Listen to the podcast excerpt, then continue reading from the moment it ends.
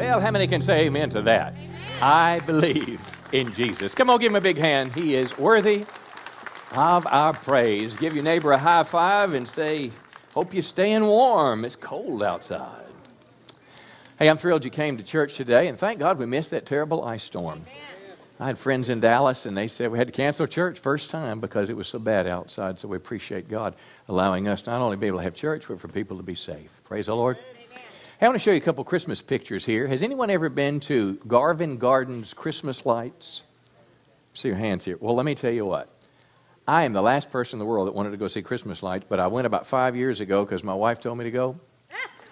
And uh, she said we were going, and I went, and we do it every year now, and it is the coolest Christmas lights I've ever seen in my life. They're just a couple of pictures, not good, I took on my iPhone, but I mean, they've got everything gingerbread men, they've got Christmas trees, they got everything under the sun, two little girls hiding under there. But I'm telling you what, it takes you an hour and a half to walk through it, about a six or eight foot pathway.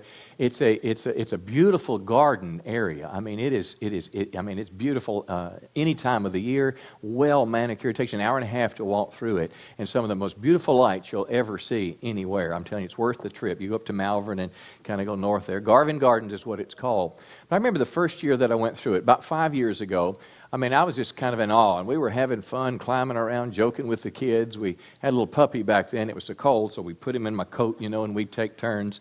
You know, I'd give him to the kids when I thought it was time for him to go to the bathroom, and, and it was just a great little experience there. But when I got to the end of it, and they were giving away hot chocolate, it dawned on me something was missing. All the beauty of the lights, I mean, the stars, they had butterflies that would fly through the air, you know, being lit up, but they didn't have a manger of Jesus. No nativity scene, not even one mention of his name. And I realized for an hour and a half I had been entertained by a Christless Christmas. Let me say it again. I was entertained by a Christless Christmas. It's in the world around us today. I don't know how it crept in, but somehow there's a, there's a pressure, there's a push to get Jesus out of Christmas. And that's what I want to talk about today. I want to talk to you about uh, what's happening uh, and then give you some thoughts about why it's happening some thoughts that are just my own opinion, but, all, but then I'll give you a number of scriptures. But most importantly, I'm going to talk to you about how you and I, as Christian people, should respond to a world that doesn't understand Christianity and Christ as we do at Christmas time. So let's explore it together. I'm going to start this out with what's called a war on Christmas, a little video with uh, uh, Bill O'Reilly. Take a peek at him, and, uh, and we'll go from there. The war on Christmas centralizes. That is the subject of this evening's Talking Points memo. Well, over the years, we've taken on the role of protecting the federal holiday of Christmas. As you know, there are some Americans who are offended by any reference to Jesus Christ.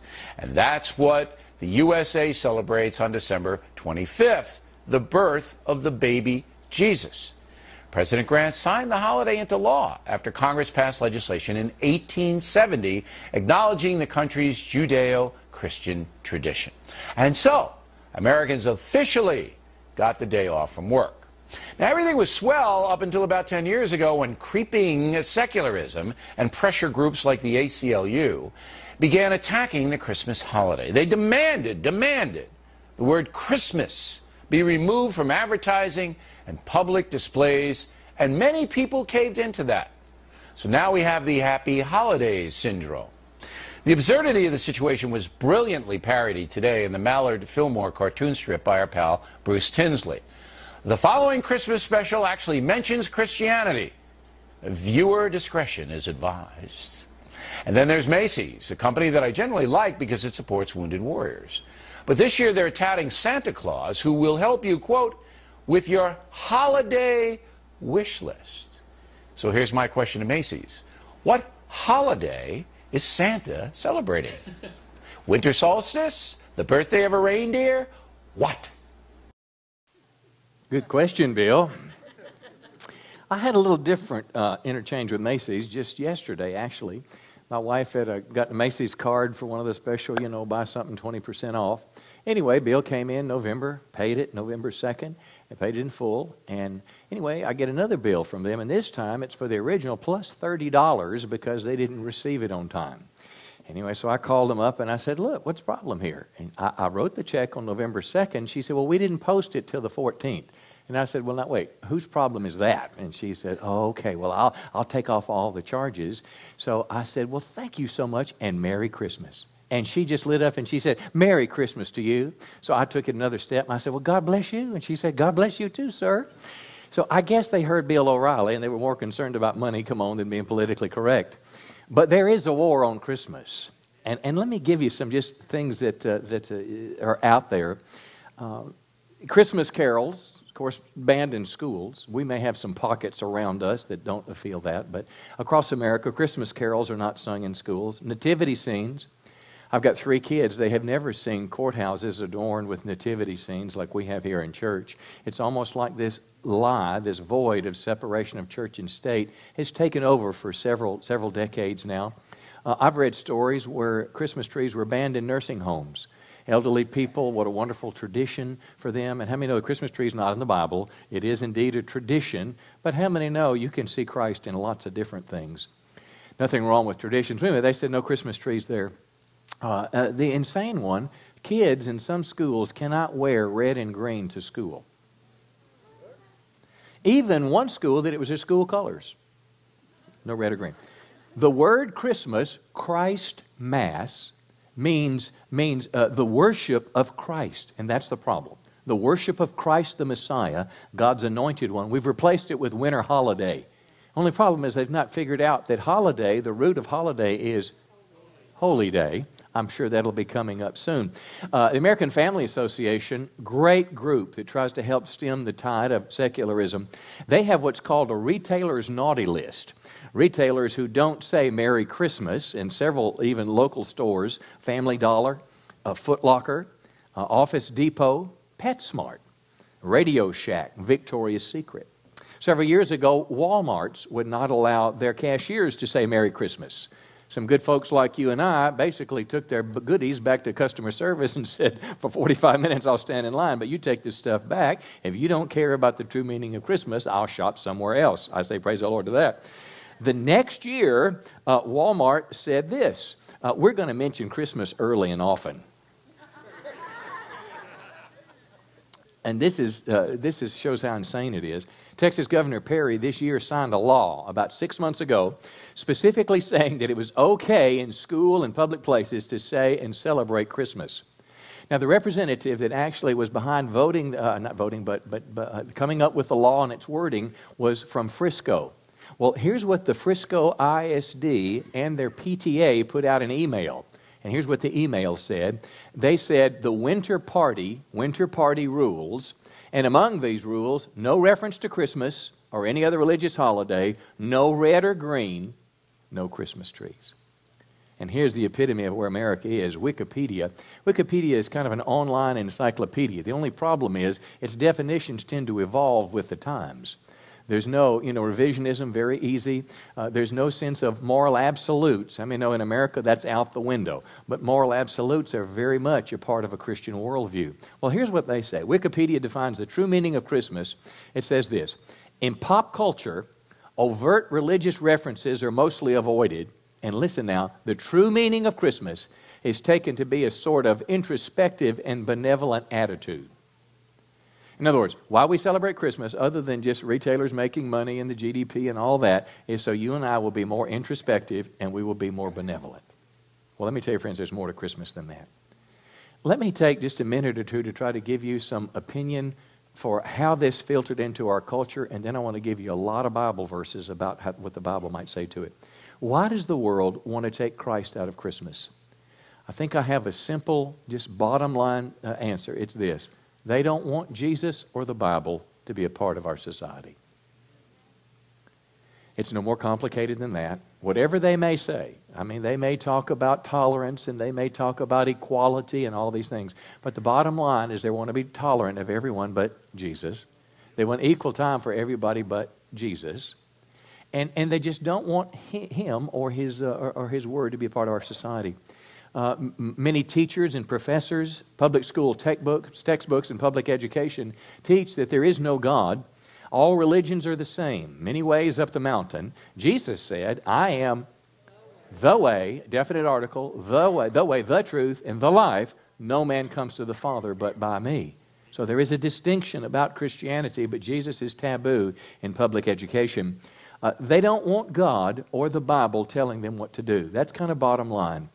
There's more than just symbolism when the Ten Commandments were taking off the walls of our schools, when lawsuits are filed against local county governments about Ten Commandments. It's more than just symbolism there, it's more than just equality and fairness. Basically, if there's not a God, they don't want him telling him what to do. If there is one, we want to do what we want to do. It's kind of the spirit of America today. Uh, we certainly don't want prayer to go on, and if prayer goes on, and if it's mentioned in Jesus' name, in many, many occasions, lawsuits will be threatened. At the same time, it's an irony. In our own Congress, our own Congress has a chaplain paid for by taxpayer funds. Every session they begin Congress, they open with prayer. Uh, the Supreme Court's crier says, God bless this honorable court. And the Supreme Court, who's trying now two cases on religious freedom, guess who is in the room with them? Moses and the Ten Commandments are written down. So it's kind of a, a, a, craziness going on in America today as we're sorting ourselves through this. One big thing that's at the root of this is evolution. Charles Darwin, 1859, wrote a book, The Origin of Species. And what it was basically was a way to explain life without God. Now, let me say it again because Everyone in this room hears the word evolution. Uh, uh, it's not even a conversation in schools anymore. They don't want intelligent design or anything with God. It was the theory of evolution, and now it's evolved into the fact of evolution, and anyone that disagrees is to be silenced. That's kind of how it works. But here's evolution replaced Genesis 1 1. Genesis 1 1 said, say it with me, in the beginning, God created the heavens and the earth. So, in the beginning, which means when time began and there was nothing here which you can't comprehend, God was pre existent. God created everything that's here, as opposed to something coming out of the primal ooze for no reason that evolved into what you see sitting next to you. Now, you may think that that's logical, but it is, it, that's a stretch for me. It takes more faith to believe that than it does that there is an intelligent creator that is not just creating chaos. Listen, most systems, if left to themselves, evolve into chaos, but somehow there is order in the world that is around us. Um, uh, Genesis 1 1, uh, the, the evolutionist says, nothing created everything for no eternal purpose. And I'll suggest to you because children are taught that there is no purpose to life, there's no value of life. That's why we murder so easily on the streets of our cities today. That's why we steal and rob. That's why the knockout game is played across America today. That's why there's so much violence because people are not, if they could just avoid the police, there's no consequences for what they do. See, not the case according to the Bible. One day you'll stand before God and give an account for your life. That used to be a part of the fabric of our society, but it's no longer here. It takes more faith to believe that nothing created everything than it does to believe an intelligent designer, come on, created the, the intricacies of what we see all around us. Science has something to do with this too. Science has developed the tools to explain what God does, but in the explaining away of how He does it, they've lost the wonder and awe of God A couple days ago, on that hot day we had before these cold days, my wife and I went to this little new barbecue place on State Line. You know, they drive the truck up, pretty primo place there. Anyway, we're sitting outside, it's no wind, and it's about 60 something degrees. So we're just sitting, and the sun is just warming us. Come on. Now, how is it that the sun can just be this perpetual heat? How is it that we say when the sun comes up in the morning, that's really not what's going on? I mean, no, the earth is rotating around the sun. Isn't it amazing how it rotates in such a way? If it tilted one way or the other, we'd freeze or burn up. If it got further away or closer away, freeze or burn up. Uh, it rotates in such a fashion, come on, that every 24 hours we have daylight and darkness. Every 365 days we have a year. It's just kind of interesting, but someone would say all this is kind of came up uh, from nothing for no real purpose, that this earth that we live on is just kind of hanging somewhere.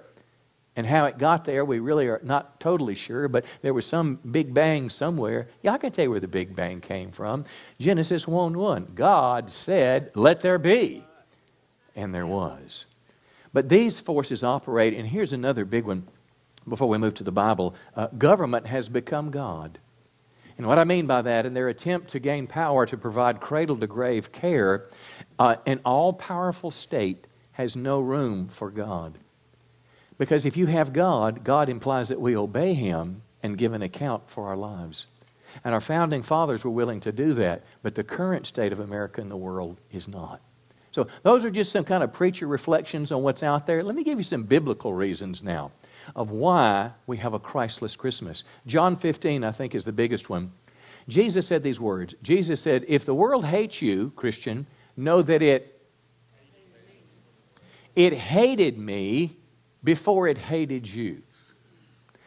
He goes on to say, verse 21 All these things, or, or, the persecution they'll do to you on account of my name, and here's the biggest one because they do not know him who sent me. So, if you want to know what is motivating the administrator of the school, or the superintendent, or the judge, or the governing body that says basically get Christ out of Christmas, it's because they don't know him. You got up on a cold morning, which if there was a great morning to stay home and miss church, this would have been a great one. Come on. I mean, you just, you know, put the fire on and, and, and heat up some hot chocolate and just stay in a warm bed and just kind of watch TV. But you got up and came to church. And you did that because you wanted to worship the Christ of this Christmas. Well, the Bible goes on to say, though, not everybody knows him. 2 Corinthians 4, here's a second reason. In their case, the God of this world, that's Satan, has done what? blinded the mind of the unbeliever. In other words, they can't see. I want you to imagine a, a, a little puppy. Uh, little puppies, when they're born, if you've ever had puppies born in, in, in your home, uh, imagine they're, you know, they're just there. They can't see. Now, they can find their way to, to mom for a, a meal. Uh, they play with their little brothers and sisters, and they go to the bathroom at will, but that's about it.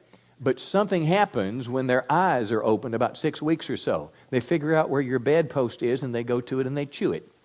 They figure out where their whole world opens up when they can see. They know where your slipper is that used to be warm and cuddly, and now they tear it to shreds. Uh, why is that? It's because their eyes have been opened. But the scripture says Satan somehow blinds people to spiritual things. Romans 2 gives us another slant. Can't you see that God's kindness is intended to turn you from sin? Listen to this. But because you are stubborn, and refuse to turn from your sin, you're storing up terrible punishment for yourself. So now there's a whole other reason for this is some people know it, they understand it, maybe they were raised in or around it, maybe they went to Catholic school, whatever the case, but they say no way, I'm not going that way. Romans 10:3 talks about pride and human arrogance creating your own religion for being ignorant of the righteousness of God. Now what that means is Righteousness, how many know we are born unrighteous because of our sin? We're born in trouble. Uh, so, what we need is to be right with God because you cannot stand in God's presence as an unholy or unrighteous person. So, the quest of every religion is how to get right with God. The distinction of Christianity is that only coming through Christ, because only Christ was a perfect sacrifice that paid the penalty for sin. See, other, uh, uh, other religions want you to involve into some, some form of perfection. They want you to work your way into heaven, but Christianity says you can't get there on your only good works. God can make you righteous when you put your faith in Christ. But these folks seeks to establish their own righteousness, and they don't submit to God's. Here's the last one. It's about the influence of the Antichrist. The coming of the lawless one is by the activity of Satan. Lawless one is the Antichrist with all wicked deception for those who are perishing. And why are they perishing and deceived? Because they refuse to love the truth and be saved. See, when Jesus said, I am the way, the truth, and the life, no man comes to the Father but by me, many people simply say, No way. Well, because they reject the truth to be saved, God sends them delusion and they believe a lie. So here's the progression rejecting God's truth, then you become deceived and you believe a lie. And I suggest to you in these five passages, it paints a spiritual picture of why there's a push for a Christless Christmas. Uh, they hate Him they, because they don't know Him, their minds are blinded, they are stubborn, they are ignorant and prideful of God's righteousness, and lastly, they refuse the truth and deception takes over their lives. Now, how are we different today as Christians in this room? Christians want Christ in Christmas for a very simple reason. 1 Peter 1 8 says this, and I love this scripture. Though you have not seen him, though you've not seen Jesus, you love him. Though you don't see him, you believe in him, and you rejoice with joy that is unexpressible. So, what, what does that mean? It means that we know God because God has opened our eyes. We're like that little puppy, but it's not at six weeks. We're like the little puppy who, when we came to a place in our lives and realized the weight of our sin and our need for a Savior, when we said yes to God, God opened our eyes spiritually. And, and that phrase today that says we don't know, we, we've not seen Him, but we love Him, do you know that today across the world, in countries where it's illegal to be a Christian, that you'll lose your life? I dare say that today, because you know there's more people being martyred in the world today than there were in the biblical era. It's true. Tens of thousands of people, some believe upwards of 200,000 Christians every year, lose their lives. If you're in a Muslim country, buddy, it's tough. Today, you could be in a Muslim home, you and your family. You could have just had your little Bible study with your friends. Someone comes in, a mob comes in, and they say, If you don't deny Jesus Christ, we'll take your life. They've never seen him, but they love him and they believe in Christ because God has revealed himself on the inside.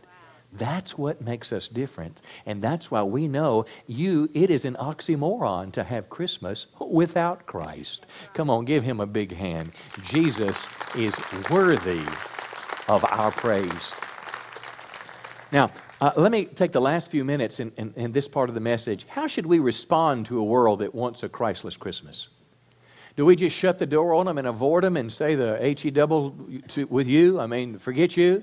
Do we fight? Do we argue? You know, what do we do? How do we relate to this world?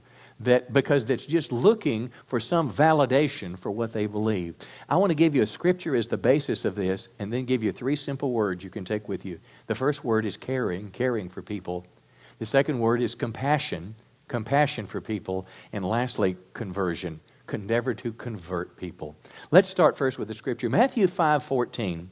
Jesus said these words to us. He said, You are the.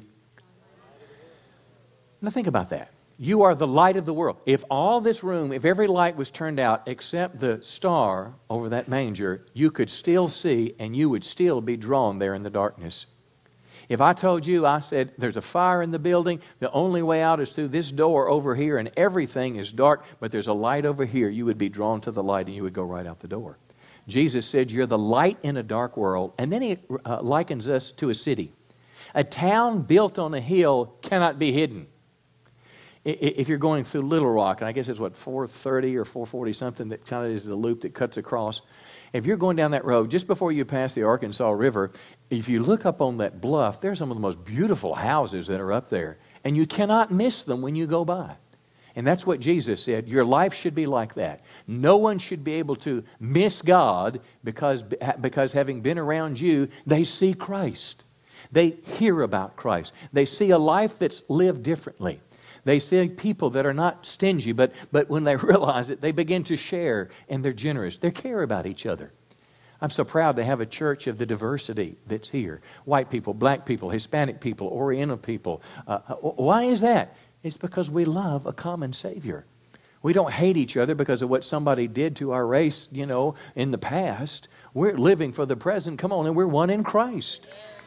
You see, it's the Christ the King that draws us together. But you're the light of the world. The town cannot be hidden. And now, neither do people light a lamp and put it under a bowl but they put it on a stand and it gives light to everyone in the house. Now, what does that mean? The homes that they live in were typically one room homes. It was not, you know, homes like we're privileged to live in, multiple rooms, many of which we don't use at times. But, but to light that room, what they would do is, there was, if you can imagine a board protruding from the wall and it had an indentation and it would hold a candle. Not like a Hobby Lobby candle, but these candles were typically made out of, of some clay baked material, and they would pour in tallow or some something that would burn, and they'd put a wick in it, and you would light that wick. You'd pull out your big lighter, okay? You'd light that, and then you could see in the house. You could figure out where the uh, where the TV flipper was when you turned the light on. You understand what I'm saying? That's my only joke, okay? I realize they didn't have TVs back then but you could see to live. And that's what Jesus is saying. And the last thing you do is put, a, is put something, a bowl on top of that to squelch the light. No, you want everyone to see because of the way you're living. And now it gets personal. In the same way, let your light shine before others so they'll see your good deeds and do what? Glorify your Father into heaven. It's like we're a mirror for them to look at us and the reflection, they see Christ. A light uh, of our life. And light manifests like this. Uh, let's say you're at work and you're trying to figure out how you're going to get ahead, and somebody proposes stealing something from the government or somebody else, and you say, "You know what? I don't think we should do that." Uh, well, don't you do it? Don't you? No, don't you? Uh, don't you uh, uh, just add a few miles to your expense report and all that? No, I, I really try to be honest. Well, man, you can make more money. I know, but I just have peace because I feel God's pleased with me when I'm doing the right thing. Not judging them for what they do, but living right before people. I mean, just simple things like, like, you know, you've got a big sticker on your car, honk if you love Jesus, and somebody's trying to get out on Richmond Road, and you're just intent, you're not going to let them out. You're going to get as close to the other car as you can, bless God. Hell, that's not a light. But when you stop and let two or three people out, then the people behind you blow the horn at you. I'm just talking about the way that you live. Random acts of kindness. You know, that you are caring for people. You're nice to people. You're just, you're a courteous person. Uh, but a light uh, is like, remember the old ships in, in the sea when they used to have lighthouses instead of GPS? Well, the sea is dark. The waves are doing like that. It's foggy, but they see the lighthouse and they know where their harbor is. When I was a boy, uh, about 16 or so, I was raised in, in Mississippi on a little farm, and, and I loved the outdoors, loved to hunt and it was some weather came in like we had the last few days. Uh, sleeting you know raining uh, foggy perfect duck hunting weather. All the duck hunters said yeah yeah everybody else says you're insane. Well a little bit. But uh, anyway we uh, I, I, it was getting dark. Uh, ducks were flying around and i had gotten a little lost. You know you can get lost in the woods. I didn't know, i didn't know where to go and i was panicking because it was getting dark and it was getting real cold too cold to be outside so I climbed up a tree. I was 16. I could climb like a squirrel. I could still probably outclimb most of you today. But anyway, I climbed up that tree, and when I got near the top, I could look to the barn where the cows and everything were, and I could see a light. And I knew exactly which way to go because the light showed me there. And that's what Jesus is saying. That's the way I want you to be in the world. Don't withdraw from people that don't know Christ. Don't get in arguments and fights with them, but our intent is to be a light of Christ to draw them into the joy that we have. Philippians 2:15 says this, "You are living with crooked and mean people all around you, but among whom you shine like what? Stars in a dark world." Now let me give you these three things, very practical things about how you can be a light. And the first one is it stems from an attitude of your heart, an attitude that cares about people one of the businessmen in our church, uh, when the Philippines, you know, had that big crisis, he said, "I'm going to dedicate an afternoon of sales, and uh, I'm going to give that money to help those folks that are over there." I mean, that's a good thing. Why do you do that? Because you care about people you've not even met. Listen to the words of Paul. He told his son in the faith, Timothy, how to relate to people that are antagonistic towards the Christian message. Here's what he said He said, Don't get involved in arguments that just start fights. Now, that doesn't mean you can't debate, that doesn't mean that you can't dialogue, but the object is not just to win the argument. Don't get in arguments that start fights, but be what? Patient, Patient with difficult people. Now, I know they probably need slapping, come on, but it's not your job to slap them. The scripture says, Be patient with them. And notice, gently instruct those who oppose the truth. Perhaps God will change their hearts and they'll learn the truth. Isn't that exactly what we're looking to happen in life? I can't change somebody's heart. I can give you gospel facts all day long. But until God reveals himself to you, come on. The Bible says we're spiritually blinded until Christ pulls away. Come on. And that's what happens when you're drawn to God. Many of you in this room today, I really believe you feel like a light is being turned on. You feel like your eyes are being opened and God seems a little bit more real. That's how it works and then we say yes to Him. But God touches our hearts. Verse 26 is pretty amazing. Then they're going to come to their senses and escape from. Now, isn't that odd? That there is a real spiritual entity called Satan, the devil, the accuser, the devourer, and what he does is he wants to blind people, they've been held captive by him to do whatever he wants. Isn't it just possible that there's a real Antichrist spirit in the world today? That there's a real demonic presence just trying to get Christ out of Christmas? Yeah. And he's using unsuspecting people in different places of power to say, No Christ in Christmas. Our job, friends, is to be bold and listen to this speak the truth in love. The worst thing I can do for my fellow man is put a basket, a, uh, put a bowl over my light and let there be darkness. God wants me to let my light shine before people come on so they can see Christ and they need to hear it. They need to hear it in the classroom. They need to hear it at the workplace. They need to hear it in Walmart. Come on. They need to hear it everywhere we go. Give Jesus a big hand today. He's, he's the one that's worthy.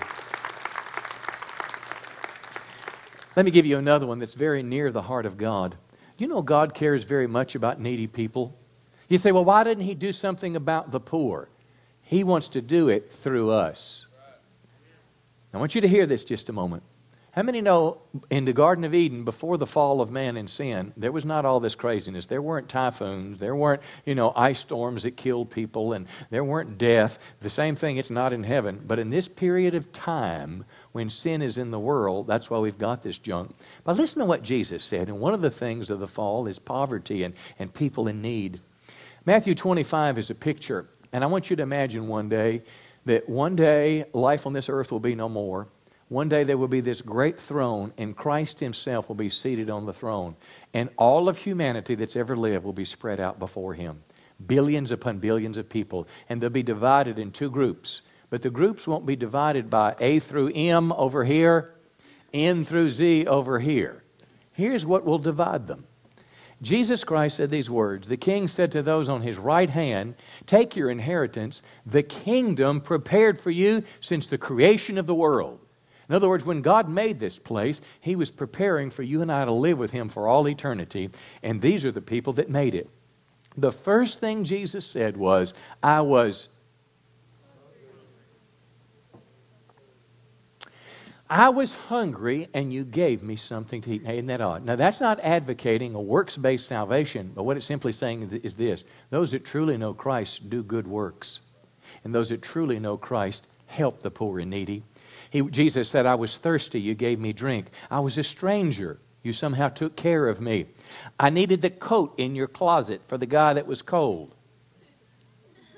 And you put it in the basket. I would hate to go to heaven with that coat hanging up in the closet. Now, look, nothing's wrong with things, but I'm just telling you, at some point, we got to learn to do more of this than that. Just a thought. I was sick. You looked after me. I was in prison. You came to visit me. I dare say if it was written today, it would say, I had AIDS and you cared for me. As I look back over the history of this church, one of the things I am most proud of, one of our members had a brother that was dying with AIDS. He'd been in a homosexual relationship for a number of years. Uh, he loved this guy, I could tell deeply. And mom and brother asked me to come to their home and talk to their brother very, very drugged up. He could just barely have conversation. And, and, and, we would talk, and I, and I just began to tell him how much Jesus loved him. And he needed to remember the God of his childhood. And he'd say, Well, what about, I don't know what his name was, Bob. What about Bob? I said, We're not worried about Bob today. We're worried about Jesus. I'm worried about you turning your life back to Christ and letting Christ be in the center of your life. Well, I didn't think anything happened. We prayed and I left. Uh, and, and, two weeks later, he left Dallas and he, and he left his lifestyle and he moved back home with mom and dad. Now, this guy had AIDS and you could tell it when you looked at him. I have never seen a person receive as much love from the church as I have that guy. I don't know if you remember if you were here, but we baptized him in water. We had to help him. We had to pick him up and put him in the water. And after he was here a couple years, he went to be with Jesus. That's what Jesus is looking for, come on, among his people. That's what he's looking for. But it has problems. We've got somebody bringing in a couple bus, a couple van loads of people that are homeless now. It has a set of unique problems that go along with that.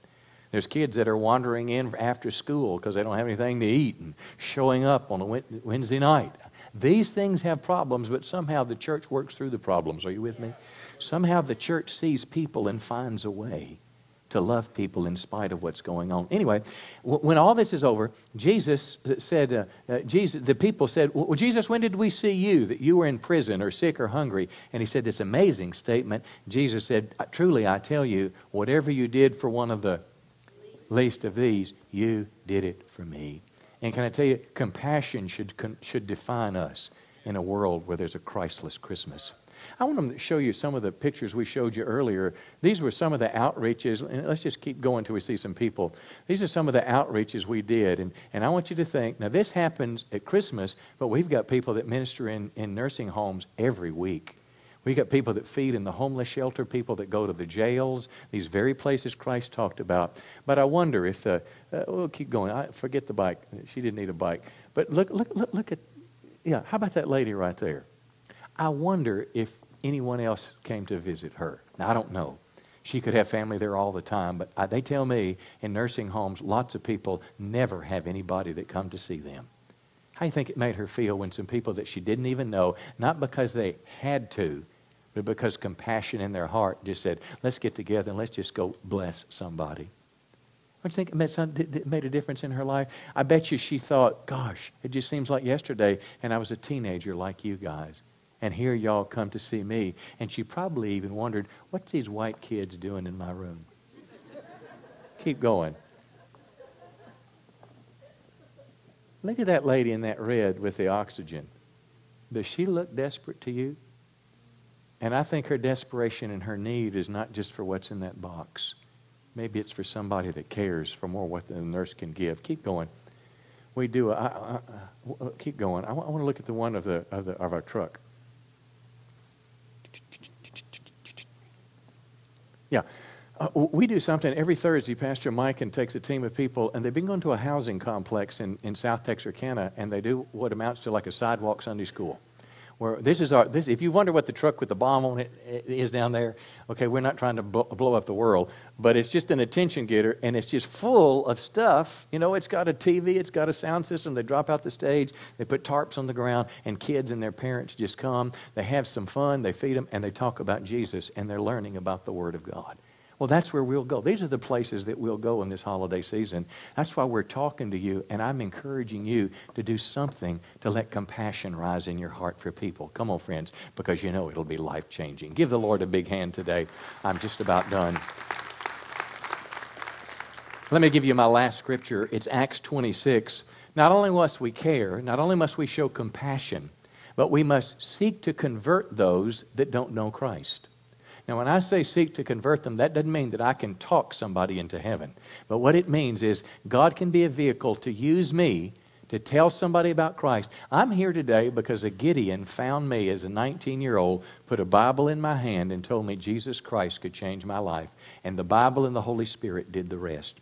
Acts 26, an interesting passage. Paul the Apostle has been placed, he, he, he's on trial because the Jews wanted to kill him and they're making up stuff about him. And now he's made his way to a guy named King Agrippa. And Agrippa is like Governor Perry, or he's the governor of Arkansas. So he's pretty high up the food chain there. And how many know you want to be nice to those people because they've got the power to throw you in jail? Well, what happens, Paul has been doing nothing but sharing his Christian testimony to, these, to King Agrippa uh, for the last, let's say, 30 minutes. And Agrippa says these words he says, Do you think that in such a short time of, of talking that you can persuade me to be a Christian? And here's what Paul said He said, Short time or long, I pray to God that not only you, but all who are listening to me today may become what I am, except for these chains. He goes on to say, well, and, and, and what does that mean? That means, now Paul has got shackles on. It's like, you know, he's got the little change and he's kind of walking like this. And he goes up, and Agrippa says he's standing before him in his throne. And he talks about the heavenly vision, how Jesus has changed his life, how Jesus is the fulfillment of the Old Testament. He says, King, Jesus said, I'm the way, the truth, and the life. No man comes to the Father but by me. Because Jesus is the one that gave his life for you. For God so loved the world that he gave his only begotten Son. Whoever believes in him won't perish but have everlasting life. The wages of sin is death, but the gift of God, sir, is eternal life through Jesus Christ our Lord. And the guy said, Wait a second. He said, Are you going to talk me into this Christian stuff? Oh, I sure wish I could. Because I don't want you to go to a Christless eternity. I want you to be able to experience the Christ of Christmas. Come on. I want you to be born again. I want to see that you're saved. And can I tell you, friends, that's the same commission that's on you and I as believers today. because everybody will face eternity with Christ or without Him. Heaven and hell are real, friends, and you and I, come on, may hold the difference in a person's eternal soul. So I'll tell you what, how we should respond is not just get mad at the Christless Christmas, not just file complaints and send emails, but somehow you and I should be determined to let our light shine. And in shining our light, we should care for people. Come on, we should show compassion and we should seek to convert them because there is no such thing as a Christless Christmas. And when they come to know Jesus, they'll realize it. Come on, give him a big hand today. He's worthy of our praise. Let me close with a little a short Charlie Brown video. It's kind of classic. It's been playing ever since I was a kid, but it's about the real meaning of Christmas, and I think you'll enjoy this, and then we'll close in prayer. We're back.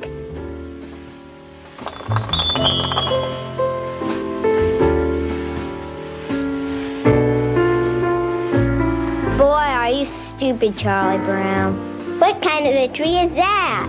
You were supposed to get a good tree. Can't you even tell a good tree from a poor tree? I told you he'd goof it up. He's not the kind you can depend on to do anything right. You're hopeless, Charlie Brown. Completely hopeless. Rats.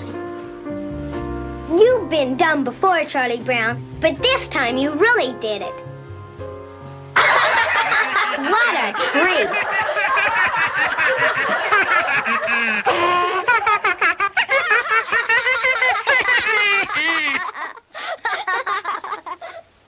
I guess you were right, Linus. I shouldn't have picked this little tree. Everything I do turns into a disaster. I guess I really don't know what Christmas is all about. Isn't there anyone who knows what Christmas is all about?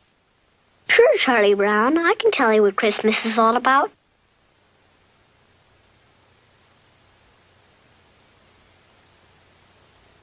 Lights, please. And there were in the same country shepherds, abiding in the field, keeping watch over their flock by night. And lo, the angel of the Lord came upon them. And the glory of the Lord shone round about them. And they were sore afraid. And the angel said unto them, Fear not. For behold, I bring you tidings of great joy, which shall be to all people. For unto you is born this day in the city of David a Savior, which is Christ the Lord. And this shall be a sign unto you. You shall find the babe wrapped in swaddling clothes, lying in a manger. And suddenly there was with the angel a multitude of the heavenly host praising God, and saying, Glory to God in the highest, and on earth peace, goodwill toward men.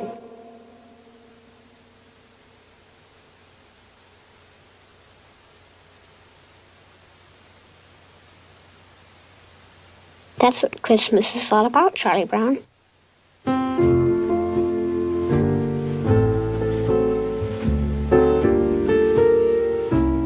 Pretty smart for a guy with a baby blanket and his thumb in his mouth, huh? We're going to close in prayer today. I want to ask you to stand to your feet with me. And I just wonder, we're going to sing, sing a last song. And if you might just take a minute and say this Lord, what are you saying to me in this message? What are you saying to me? You know, coming to church is not just a tradition or a duty, but it's a chance for God to speak to you. It's a chance for there to be a voice within my voice. It's a chance to somehow take maybe an abstract or faraway Bible and make it very near. And I wonder what God may be saying. Listen to his voice. Pastor, would you sing? Lord, I give you my heart. I give you my soul. I live for you alone. Every breath that I take, every moment I'm away. I'm praying, Lord, I have your way in me. Lord, I give you my heart. I give you my soul. I live for you alone. Every breath that I take, every moment I'm away.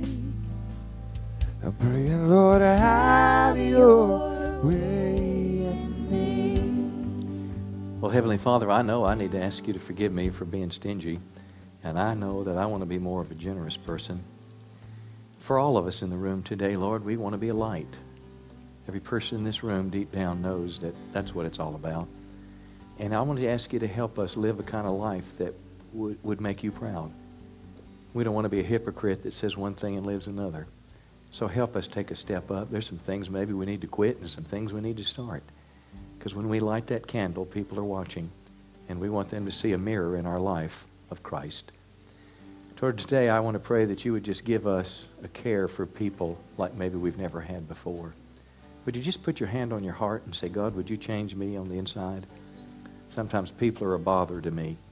Sometimes they get in the way. Sometimes I'm just angry at them. Sometimes I get mad at the way they act. But would you help me do what that scripture said is to be gentle, to be someone that's eager to teach in the hopes that you might change their heart? And God, might I have the privilege, Lord, in this Christmas season to see several people come to Christ. Might I be as deliberate as Paul was sharing my testimony and my faith. Might I pass out those cards? And if I didn't get one, I'll get some more in the lobby. And, and if I got some, maybe I need some more. But, but, but I want to take some steps to reach people for Christ. Lord, I just ask you to help me. For all of us, Lord, we probably know people that are away from God. We're going to take just a minute and pray that you show us how to reach them, people that are in our immediate circle. But we welcome you today. We say thank you, Lord, and we just say that we love you. And we realize that Jesus indeed is the reason that we're celebrating Christmas. In Jesus' name.